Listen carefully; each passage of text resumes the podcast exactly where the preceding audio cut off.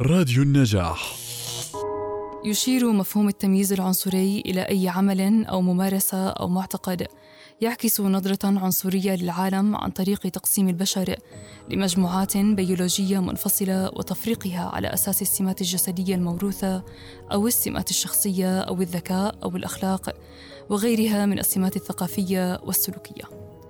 الحادي والعشرون من آذار من كل عام هو اليوم الدولي للقضاء على التمييز العنصري. تحت شعار شباب يناهض العنصرية حيث هدف هذا الشعار لتعزيز ثقافة عالمية من التسامح والمساواة ومناهضة التمييز فضلا عن دعوة الجميع إلى مناهضة التحيز العنصري والمواقف المتعصبة. تكمن مخاطر التمييز العنصري في أنها تمس الكرامة الإنسانية بالسوء وتؤثر على استقرار المجتمع وطمأنينته.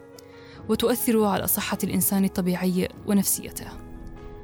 كان لجائحة كوفيد 19 تأثيرا سلبيا إضافيا حيث تناقصت فرص العمل وضعفت المشاركة في الحياة العامة، مما أعاق التمكين الفردي والاجتماعي لهم.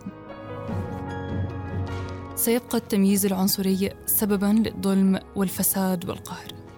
لذلك على الجميع أن يناهض ليحصل على هذا الحق الذي يتساوى فيه جميع البشر على اختلاف ما يولدون أو يكتسبون من صفات.